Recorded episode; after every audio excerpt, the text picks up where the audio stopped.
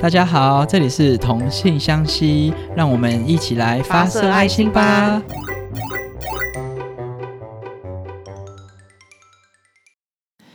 Hello，大家好，我是 t t 今天呢，想要跟大家分享一下婚姻平权这个。这个议题就是大家会可能会想说，哎啊，婚姻就是平权，不是已经那么久了，干嘛还要再提？是因为就是国庆的时候，我看那个国庆转播，然后蔡英文总统在发表国庆谈话里面，就是其中有一段是有谈到婚姻平权的部分，然后听到这个部分之后，就想说来跟大家分享婚姻平权的一些大事件这样子。但在分享这个主题之前，我想要先跟大家分享一下我早上。去买早餐的一个小故事，就是我知道起床气呢，就是一个没有很好的一个坏习惯，就是我知道这样。不好，但是起床气呢，真的是大家有看过《灵魂》哎，那叫什么《灵魂急转弯》《灵魂总动员》？就是之前皮克斯有一部，就是在讲说，就是每一个灵魂在降生到这个世界的时候，他都会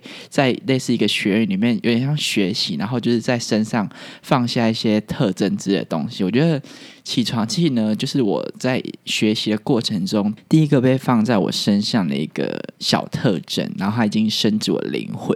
但是我还是要说，就是起床的我不是我。虽然这样听起来很荒谬，就是以及大家可能会觉得不可置信，但是真的起床的那个我，我不认识他，他就是一个陌生的一个 stranger。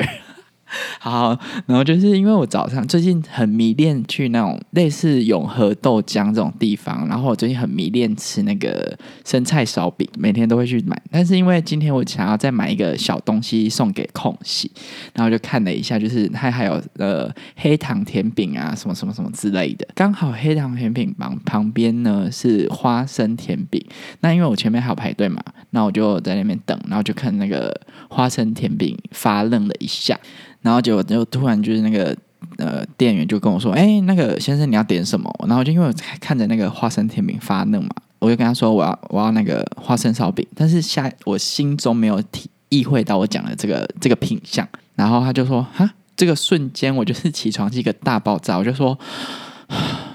我要花生烧饼。”然后他就是又露出一脸想说：“你写公三小的表情看着我。”这个瞬间我。看到这个表情的瞬间，我惊醒了，我醒来了，我找回我自己了。然后就突然觉得很很尴尬，然后我觉得瞳孔就是你知道是在地震，然后就是说啊，怎么办？超赛超赛超赛！但这个时候呢，不能不能示弱啊，因为就是还在那个情绪，我还走不出来。然后就看了一下，我就说，嗯，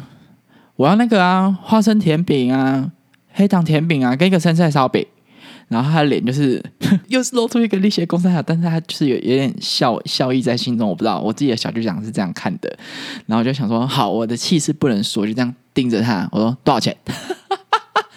我真的很荒唐，这样子很不对，我们大家都要与人为善，但那个人不是我，所以就是先放旁边，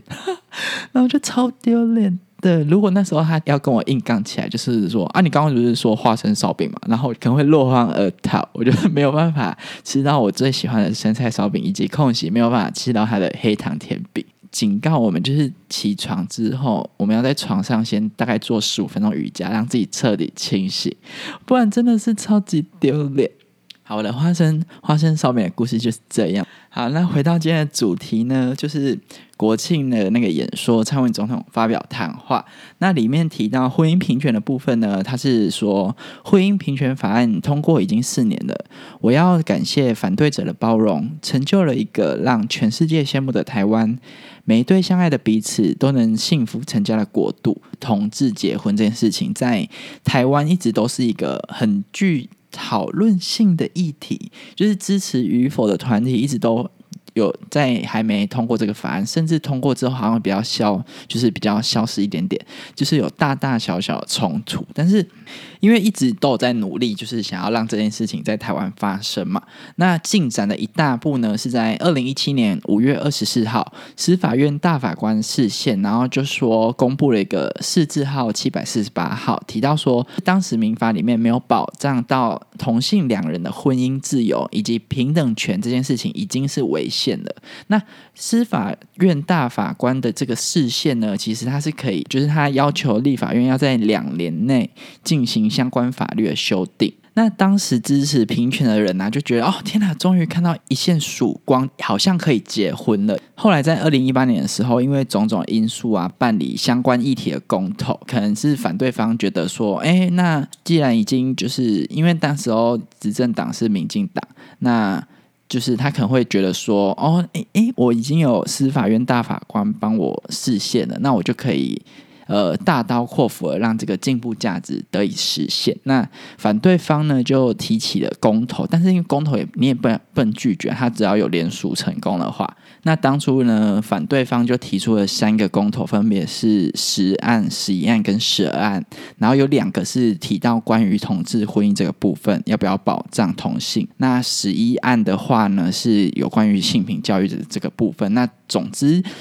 呃，跟同志相关的议题就是在十、十一、十二这个部分。那时候公投真的很荒谬，就是投票真的是投霹雳爆炸酒，还有就是新闻说，就是投投到已经在开票还在投，所以很多地方的选举都有一点点相对不公平。他们是这样说啦，因为当时啊。十案吗？很多哎，就是我要我要在里面盖十个章，而且那个公投提案就是那个说明都噼里啪啦长，而且怎么可能？就是我我不相信每一个人都有认真在看，就是那些提案。就是虽然公投是我们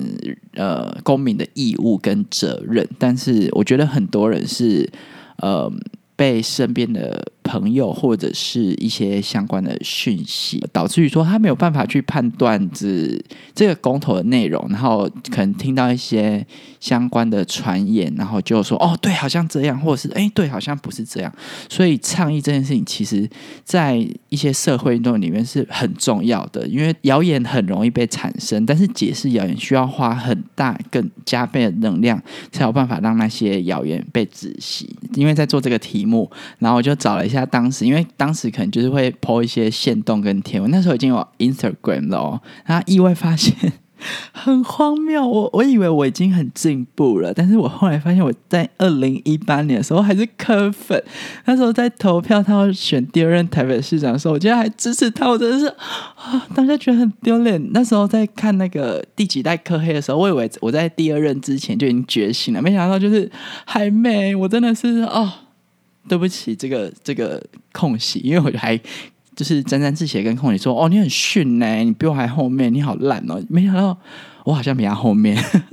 那当时呢，这个有关同志的相关议题的这个部分，它是十、十一、十二跟十四、十五。十四、十五是呃支持民法保障同性婚姻跟呃支持性平教育进入学校这个部分。所以那时候的口号是良好畅快，就跟棒球那个一样，就是比较好倡议跟宣导。那但是投票完呢，平均下来说啦，就是因为这两个是相抗衡的嘛，那。整体来说，以七百多万票，然后以反对平权方通过了这个公投案，支持说：“哎，我不要让同志纳入民法，然后不要让呃性平教育进入学校。”大概是可以听起来是这样，但七百多万很多哎，就是如果台湾人是两千三百万的话，七百多万就是已经三分之一人就是反对。那时候支持方的那个投票大概两百多万左右，就想说。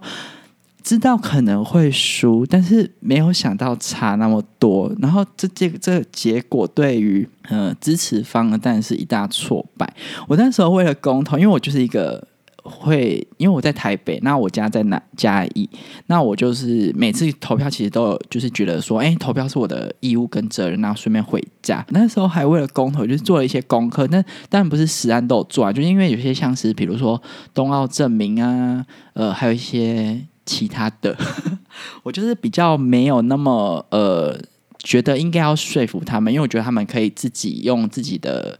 呃，能力去判断，再加上我可能不是那方面的专业，我也没有办法用一个很好的论述去说服我的家人，就是也不是说说服，就是让他们知道说我是怎么想的。那那再让他们去判断说他们要怎么投。那因为性别议题这个部分，就是至少我身处其中，而且我有一点点了解。在公投投票之前，我就跟他们说：“哦，这个是怎样啊？”然后我还开家庭会，就是把全部人来来来，太太要说话喽。然后就是跟他们说：“哎，这。”是世界的共同目标啊，这是相对比较进步的价值啊。那因为我是念医学类的，我还用医学角度跟他医学类的角度跟他解释说，哦，这个是呃合合理的啊，这个是怎样怎样怎样啊，这样子才能就是让呃未来更进步啊，那让学生比较不会迷茫啊，而且可以就是保护自己，巴拉巴拉巴拉之类的。但是因为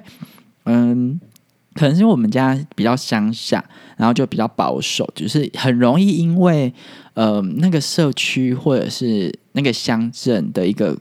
共同的舆论下，可能就是说会相信一些别人的造谣，或者是别人比较没有去深究跟考证的一个说法。所以他们其实感觉都会让我觉得说，哦，好好，我知道啊，我知道，我有我知道你你你这样讲，我就听懂，但是我不我不反对，我我我自己觉得是这样，但是我不确定他们投票结果是怎样，但因为我去开票，那个票呢，就是非常的不漂亮。那另外呢，就是除了我爸妈之外，我外婆因为她身体没有很好，那基本上她就是不太会出门。她甚至就是事后还说，就是啊，这吼，这哪使好结婚呐？这我我被我我我被去倒票了，这不使好结婚呐？真奇怪，什么什么之类。唉，当下听到就是会觉得有点小难过，但是。啊，毕竟是外婆，就是你也不能跟我说啊，没人，你这那么丢啦，这样很奇怪啊。我想说啊，算了，那就只能这样，我只能靠呃我的说法去影响我爸妈或我的兄弟姐妹。但是外婆想说啊，就算了，但是他没有去投票，反正就是这样。投票结果出来，我还很难过，还会写线动。等一下我来看一下，嗯。你不会知道，在这个惊奇满布的世界里，需要历经多少才能看见曙光？需要背负多少伤痕才能屹立在你面前？我想，我天哪，我好做作，当时候我好做作。那因为就是之前反对方呢，是最大家应该最知道的是互加盟这个团体，就是他们是一群以宗教，就是基督教。我我我没有要攻击基督教，就是我也会有。一些基督教朋友，所以我只是啊啊，就是事实，他们就是以基督教为名义来反对婚姻平权等等的法案，而且就是讲的非常难听，就是大家去看新闻就会知道，就是那他们的话都很荒唐。但是呃，婚姻是一件很神圣跟很重要的事情，来反对同性进入婚姻，但是他们里面有很多人在婚姻关系里面其实是做。很不好的示范，就是包括张守一啊，什么什么，其实后来都有被，不是后来，就是一直陆陆续续都有被爆说他在他的一些说法跟他的一些行为，其实都不符合他们提倡的，就是婚姻是一件很神圣的这件事情。那这边就不多做讨论。那因为他。是当初是以宗教为由来反对嘛？就是大家可能就会对一部分的人，但我不确定比例多少，就是会觉得说啊，基督教就是反同啊，怎么怎么，就是又是用一个二分法来判断这件事情。我们很习惯用二分法判断事情，就是哎，你不是我朋友，那你就是敌人，就是他们没有一个嗯相对平衡的空间。所以大家就会说哦啊，你们基督教就反同啊，哦，你们基督徒吼就是很没办法啊，什么什么之类的。但是其实有一部分的基督徒也会觉得很委屈，就是我支持这个进步价值。那因为圣经的解释，我后来有听到很多说法，就是说，呃，圣经的解释毕竟是人类去解释，然后再加上当时去解释圣经跟撰写。通常是那时候比较父权社会，所以他们有一些说法跟观念，毕竟是没有办法那么切合的符合这个社会。但是因为圣经就是一个嗯非常嗯专庄重跟重要的经典，你也没有办法像说呃像修改法律啊，就说哎我来提案，我来修改，就是这这这是一个相对比较。不可能发生的事情，但因为我不是基督徒，就是我之后如果有呃邀请到基督徒来跟我们分享的话，可能就会问他说：“哎，圣经这个东西不是这样子很不礼貌？圣经这件事情是真的是完全完完全全不可动摇的吗？还是他的说法可以透过一些类似补充说明的方式，来让圣经可以随着社会进步价值所嗯变动。那当初就是我有个基督徒好朋友，然后他还特别传了一就是一些讯息，就是来安慰我说，就是嗯，哎，我还是陪伴着你啊，什么什么什么之类的，看的是蛮感动。我就是短短的念一下，就是他是说，呃，虽然我们已经努力了，但可能仍然做的不够。大家，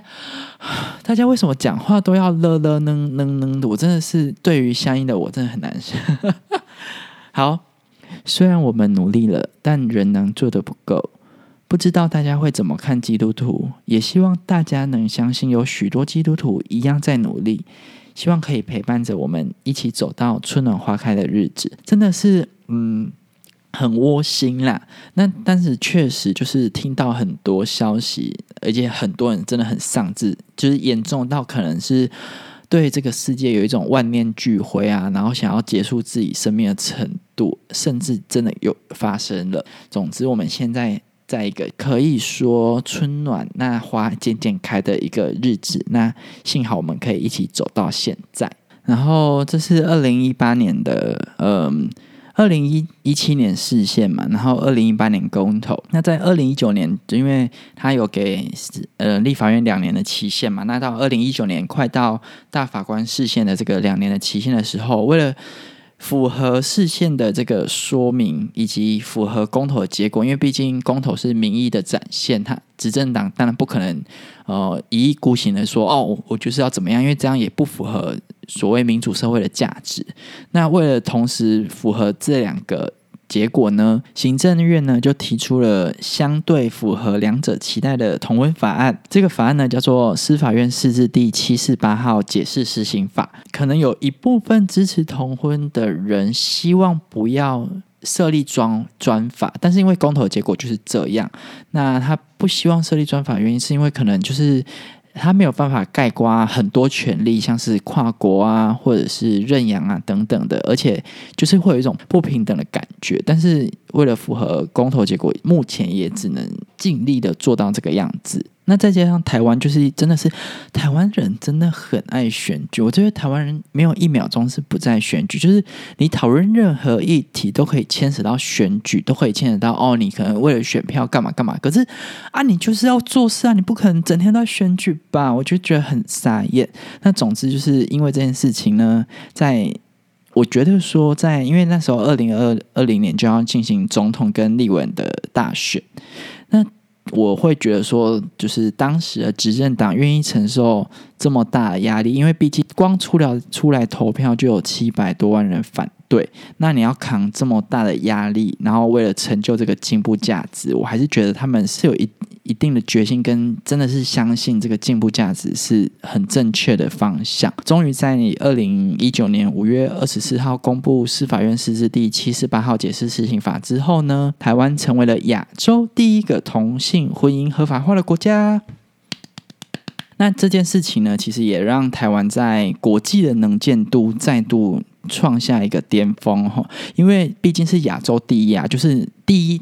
难免比较容易被记得。那再加上十月的那个同志大游行，其实台湾的同志大游行真的是很红哎，就是还没有疫情的时候，真的可以看到很多国家来参加。因为我之前有参加过游行，嗯，我最爱的韩国人啊，然后日本人啊，很多像欧美国家都会特地飞来台湾参加同台湾的同志大游行。那因为通过这个法案，台湾成为亚洲第一这件事情，让台湾能被世界看见，很棒。但现在随着时间跟风气啊，同性婚姻在台湾其实越来越多人可以接受。那就我看起来，并没有像之前反对方就是在还没有通过的时候说说哇，你们一定会怎样啊？就是这个呃婚姻会崩塌，啊你要叫爸爸叫妈妈，你要叫阿公还是阿妈什么什么之类的，就是很多他们当下觉得很可。怕的事情，我没有觉得有发生啊。那再加上我身边跟身边的朋友，可能可能也是因为他们没有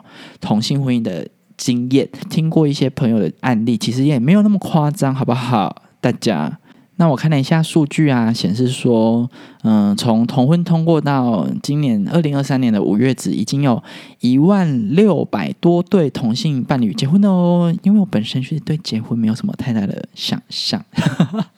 所以就是，但其实争取到这个权利很棒，但就是结婚先先先先这样。那另外啊，除了国内的同性婚姻之外，因为毕竟那时候立的是专法嘛，那涵盖的范围跟权利可能就不会像民法那么全面，所以其实现在很多未尽之事啊，像是跨国的同志婚姻啊、共同认养的这个部分啊，还有性平教育啊、代理孕母等等，都是现在呃。还在努力的目标，那也希望大家就是多多支持，然后让台湾成为一个更好的台湾。那回到政治这个部分呢，就是因为很多人就会说哦，政治很复杂、很脏啊，然后年轻人不要就是管政治啊，你这样子就是会被蒙蔽双眼等等之类。但其实，嗯，严格来说，政治确实时时刻刻在影响我们生活，包括投票啊、表达意见啊、新闻啊，甚至搭公车、出国旅游。然后之前炒的疫苗、蛋、民生用品，其实都是政治影响下的一部分，只是我们并没有那么，嗯，我们没有在体制内，所以我们不知道它是如何去影响最后的这个终终点下流的结果。下下游不是下流，下游的结果很多东西都跟政治有关。政治并不是一个哦，所谓政客才叫政治，就是政治是一个。嗯，沟通的过程，然后嗯，互相嗯妥协跟争取的过程，我觉得政治真的是一门专业，不然不也不会有政治系啊。就是他们就是要学这些，我们能做到的，就是嗯，可以多去了解。那可以看新闻，但是不要被新闻带着走。就是新闻在讲一件事情是怎么论述了之后，比如说他讲 A，那你就要知道说哦。A 听起来很有道理，但真的只有 A 这个解释方式吗？我觉得，就是对任何事情存疑，我觉得都是一个可以做的事情啦。那刚刚提到，就是很多人会觉得政治很复杂、很脏的原因，是因为过去有太多所谓黑箱作业，然后很多贪污啊、关税啊。官说官说，跋扈了政治人物形象，确实就是真的是不可磨灭的事实。包括现在也有可能就是正在发生。但是随着时代的进步跟科技的发展，其实很多事情都没有想象中的那么封闭。就是很多事情其实现在都已经需要被公开，让媒体。知道跟就是让人民知道，现在人民其实也渐渐开始，因为之前的人可能就是哦，你做你叫我做什么就做什么，就是台湾人相对会比较忍让，但是其实现在人民也渐渐的关系起我们所自己在意的政治。那随着监督力量的增加，所谓肮脏的政治应该也不会再那么恣意妄为，这是我自己的看法啦。虽然我刚刚提到说台湾这怎么一天到晚在选举很荒唐，但是嗯啊，毕竟要选举了，所以我觉得就是去看他的论述跟看他的价值观是不是你可以接受，跟你是不是同意的。所以就是大家去选择你相信跟你信任的政治人物，